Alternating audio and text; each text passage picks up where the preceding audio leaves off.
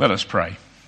Gracious Heavenly Father, we thank you for this opportunity to gather together at Easter, to, to remember what you've done for us. And what you've done is something we could never do for ourselves. Lord, we thank you. As we reflect on your words, particularly your words in Acts, we pray for your Holy Spirit to open our ears, to open our minds, to open our hearts to your message. Remind us of your generous love for us. Remind us of you're a God of mystery and miracles. And so, Lord, help us to have listening hearts and listening minds. In Jesus Christ we pray. Amen. Peter said, We are witnesses of everything. He, that is Jesus, did in the country of the Jews and Jerusalem. They killed him by hanging him on a cross, but God raised him from the dead on the third day and caused him to be seen. Can I ask you, why are you here? How come and how did you arrive to be here? You might say, I took the bus, jumped on the train. Oh, this is what I do every year, or this is what I do every Sunday.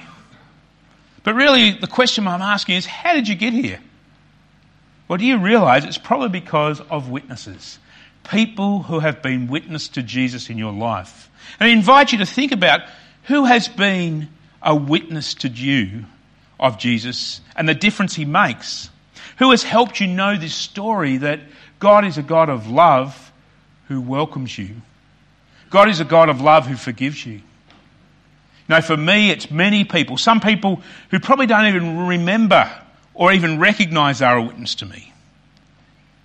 You know, I can think of my family, my mum and my dad. I can think of school teachers. I can think of pastors. I can think of other Christians. I can even think of a, a, a pastor in another denomination at a funeral I went to that had this impact to talk about, that he talked about the life that God gives us beyond here. But what about you? Who has been the witnesses to you? Thank God for them. Because it's because of them that you are here. It's because of people like them that the church has continued to grow and people have continued to connect to this mystery, this miraculous sign. It's quite interesting that there are many people who continue to be a witness. Peter Hitchens um, he's, a, a Christian. But he didn't grow up in a Christian family. Right? And he continues to be a witness to Christians today, even though he's dead, because he's written a book on how he is a Christian while his brother is a staunch atheist. Somebody who denies the fact. And yet both of them are scientists. scientists. And Peter continues to share how you can be a Christian because God is a God of mirac- miracles and mystery. Well, our reading today from Peter is Peter talking to a community. He's being a witness to a community of people. He's actually been a witness at Cornelius' house. Now, Cornelius is not Jewish, he is Greek. Um, and I can tell you this Peter didn't have it all together to be a witness. Right? Peter had struggled, and part of the reading that we heard was he, he basically says, I'm now starting to understand God. Right? And yet he was, this is well after Jesus had said to Peter, You're going to be extremely important in building my church. You see, this is comforting for people like myself who never get everything right, who say things like, Happy Christmas when it's Happy Easter. Right? This is comforting that I don't have to have it all together. And it should be comforting for you that you can be a witness and not know everything about God. And we'll talk a bit more about that as well. You see, Easter focuses on the truth and the reality that Jesus not only died paying the price for our sins, but he also rose, that he defeated death by rising from the dead.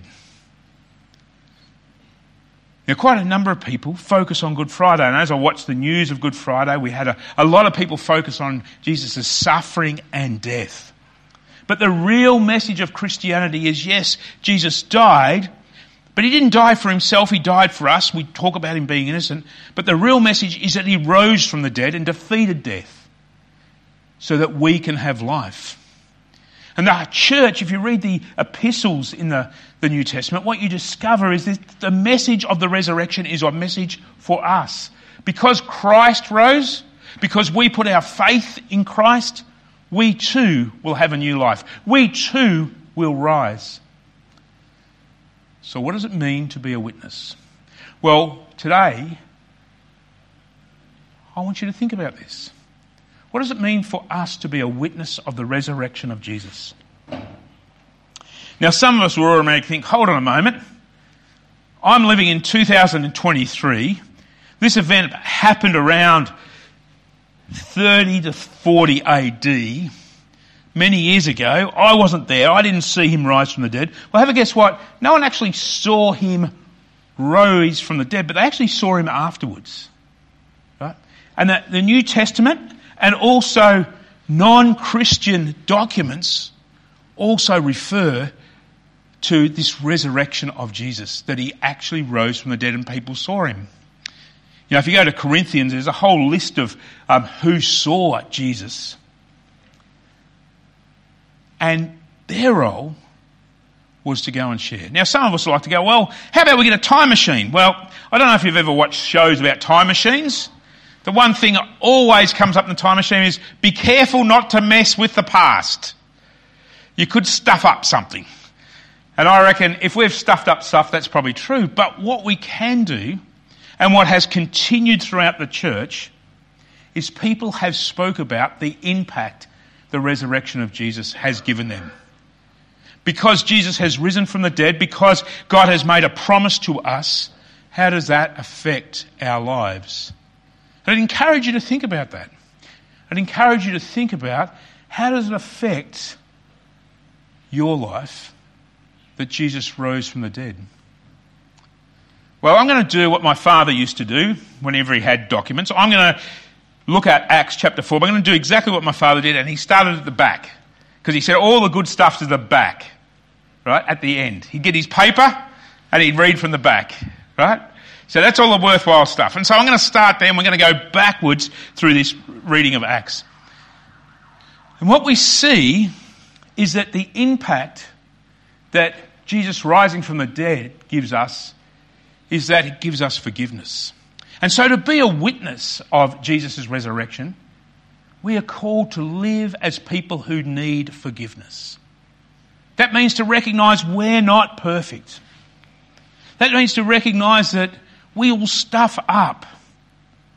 That instead of putting a mask on to say, yep, we've got it all together, or we didn't really do that, or this other person's better than us, um, worse than us, better sinning than us, that we do need forgiveness, to recognize every day that we need forgiveness.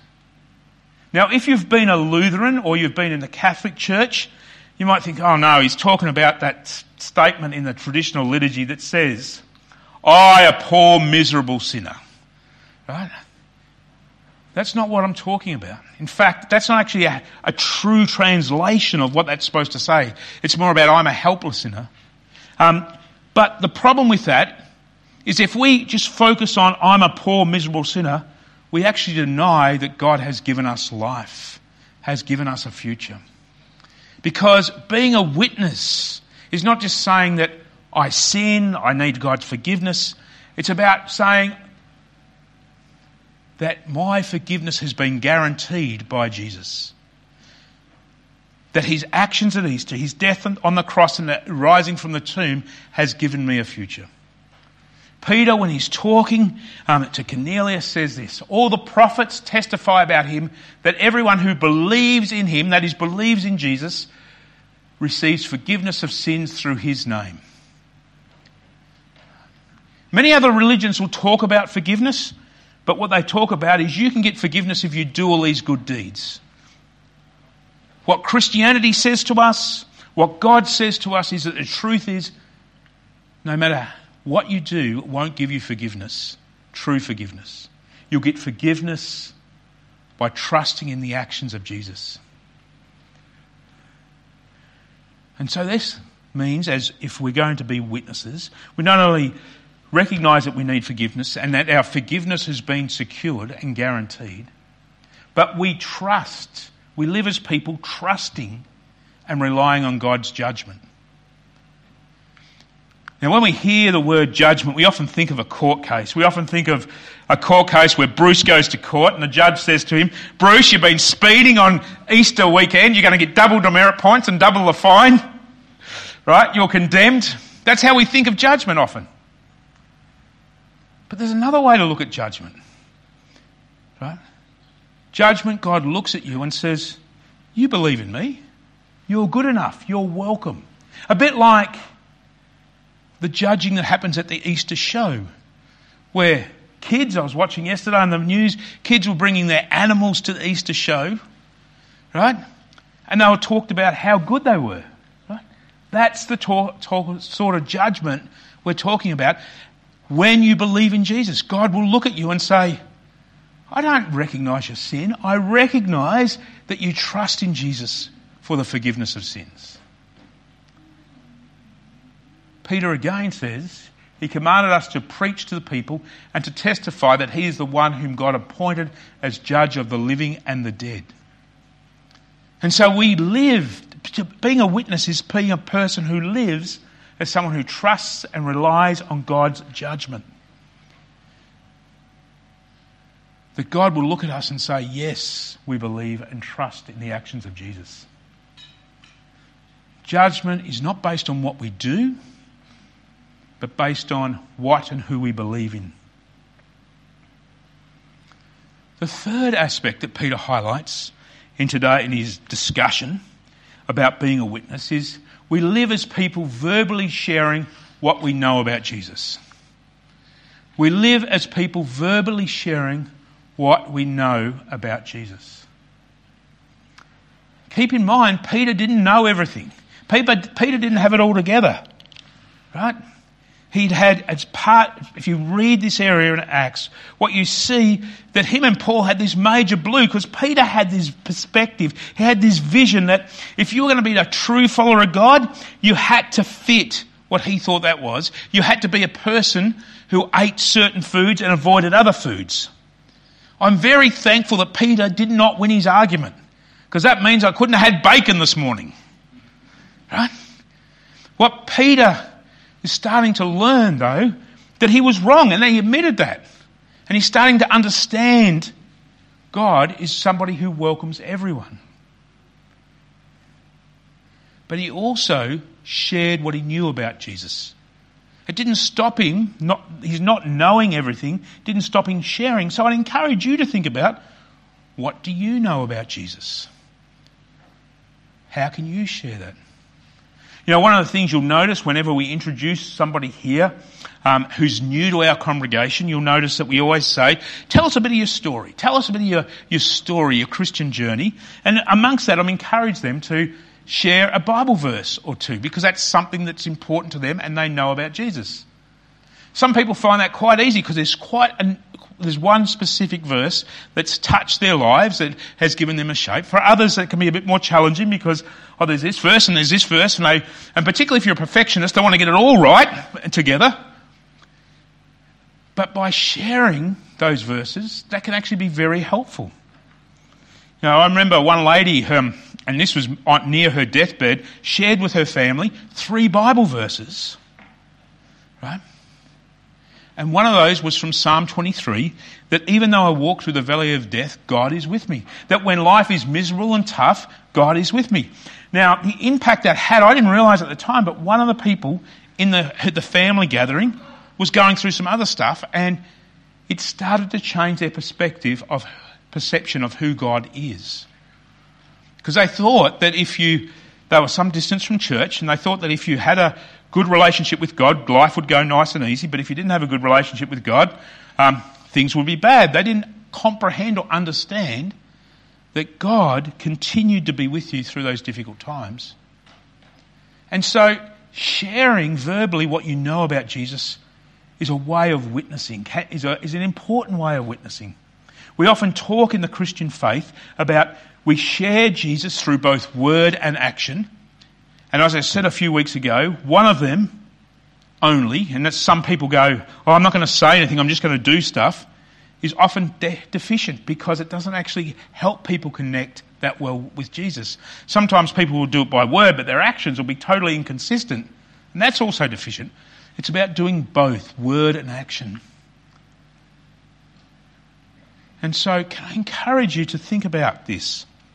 Now, if you want to work on your Christian story, on the 21st of May, when I'm away, we're going to be blessed with having Dr. Mark Worthing here preaching and teaching. But after the service, um, he's going to run a workshop in writing your faith story, writing your Christian story. And if you're interested in attending, see Bridget, um, and she will give you some more details. Because being able to share your story often is about thinking that through. Now, some people are blessed to be able to share their story because they've got a high profile. Geoffrey Clark, who's the um, manufacturer, who's the inventor of the cochlear ear, is a Christian. And this morning, he shared his story and why he believes in the resurrection on national TV. Right? He has this focus that he even says at one stage, this invention would not have happened if he didn't have Christian faith. And there's a whole reason that. And he's got a whole book. I'm not expecting everyone to come up with a whole book, but for all of us, if we've got part of that story, we can be like Peter encouraged the early church to be always, always ready to give hope to the people in our lives, to be able to share some hope to someone. Hope because Jesus has given us life. And the fourth thing is about our perspective. The fourth thing is about this perspective that Peter started to understand. That you didn't have to become Jewish to have a relationship with God. You didn't have to have a narrow faith. In fact, God welcomes all people and doesn't show favoritisms no matter who you are. And so, being a witness is to live this way live as people, inviting all people to believe in Jesus sharing that God has no favoritisms. Right? For those of us who have been in the Christian church for some time, we think, oh, yeah, that's normal, that's natural, but often we don't recognise our own blind spots. And some ways we can pick it up is that, oh, to be a, a member of this church, you have to sing these songs or to act in this particular way. Um, I remember in one of my previous congregations, an older gentleman used to come up and say, um, That's not how we do it here. Right? Do you think that's being welcoming to all people?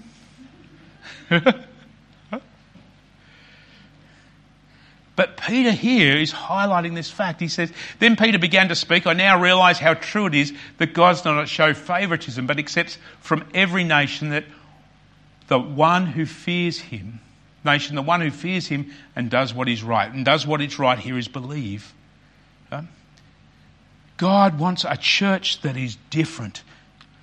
You know, it's not about somebody joins the church and then we make them like us or make them like me. And I always say, if people are going to become like me, we've got a big problem. First, it'd be terrible singing in the church. Huh? But what this is about is about welcoming all people. And for us to, to show that we have no favourites, it's about listening to others. Putting up with people who we kind of might give us oh, we don't really like that. Because God has no favoritisms. The revolutionary thing of Jesus Christ is that when he came to earth and suffered and died, he didn't just do it for one group of people, he did it for all people. Right? His actions on the cross has the same power for anyone. It is the real blessing that we have from God. Now, we're talking about being a witness. God encourages us to be a witness as we are, who we are, where we are. Whether we're introvert or extrovert, whether we've got particular skills in um, speaking or not speaking.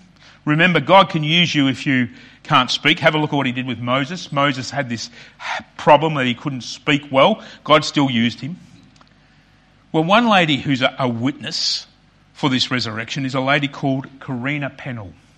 Karina Pennell is based in Finke River Mission in Hermannsburg area.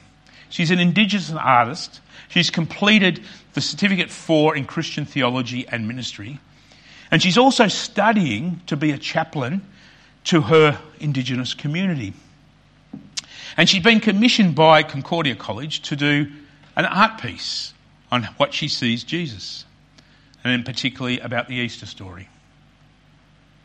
And this is her art piece. I invite you to take a few moments to reflect on what do you see? What do you see in Karina's picture that tells you about Jesus?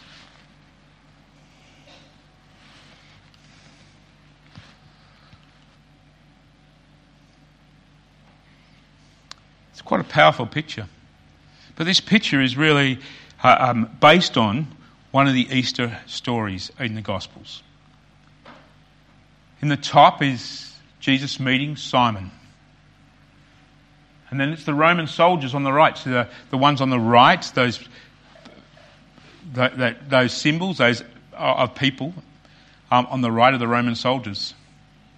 And then a big focus is communion, God bringing people together. You see, the Christian faith is about, which is important, but it's what I believe with others is more important. Because we have a very individualistic nature in the Western world, we often think it's just what I believe. It only matters between me and God. Right? When I come to communion, it's only between me and God. When in fact, I'd encourage you to think of its communions between you and God and you in being placed in relationship with other people.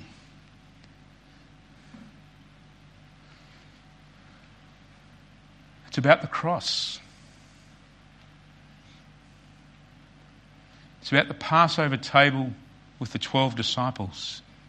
What we talked about on Maundy Thursday about Jesus preparing the disciples for a challenging future. And maybe there's something in that for us. She's identified the tomb. The Christian message is the tomb. Jesus went to the tomb. But she also identifies that Jesus rose from that tomb. There was resurrection, there was life after death. That's Karina's way of being a witness, using the gifts and talents she has. But what about you? Can I challenge you this week to think of one person you can be a witness to this resurrection of Jesus? That you can share the hope that you have with them. Not because you've got it all together in life, not because you're a, a good person, not because you know a lot of stuff, but because Jesus came at Easter for you so that your sins can be forgiven and you can have hope for a future, that God will give you a life that within Peter and Revelation says to us that we will have a life where there'll be no more suffering, no more death, no more pain, and that there is something to look forward to after death. Can I encourage you to think of one person this week, at least one, where you can be a witness and share how good God is? Share the goodness that God has done for you. If you struggle with that, pray about it. Ask God to help you.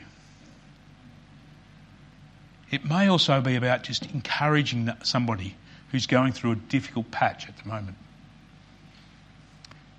And so I want to leave you with this. The world is different because of Easter. And the more I think about this, the uh, more I think if Easter didn't happen, think about the world we would live in. A world which would be focused on self, a world which would be about narcissists being um, quite prominent, a world where problems would overwhelm us, a world where we would be stressed and fearful totally with no hope. But because of Easter, the world is different.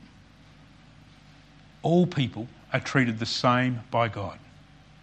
Everyone who trusts and believes in Jesus and his Easter actions are offered forgiveness. So there is a future to look forward to, and that this is a message worth sharing. That's why we exist as a church. That's why we gather every Sunday. And I'm not quite sure if you're aware, but the reason church, Christian churches meet on Sunday is very simple. It happened early in the New Testament that they met on the first day of the week to celebrate the resurrection of Jesus. Every Sunday that we come together is about celebrating that fact. Because this is a message worth sharing. Let us pray. Gracious Father, we give you thanks for the love you have, not just for me, not just for the people here, but for all people. We thank you that through Jesus' life, death, and resurrection, that you forgive us. You forgive, you offer forgiveness to all people. Help us to constantly trust and rely on you so that we can have this new life with you and with others. And that, so that we live with hope. And as we live, may we be witnesses to the people around us of how good you are, of what you've done for us, and what you will do for us. And loving Father, I pray for anyone who is some distance for you, or has barriers to you, or has resistance to you and your love, that you show grace and peace and mercy to them, that you help them in their journey and reconnect them with you and with a Christian community. And loving Father, we pray and give thanks for all that you've done for us. Help us to live a life of hope and celebration. In Jesus Christ we pray. Amen.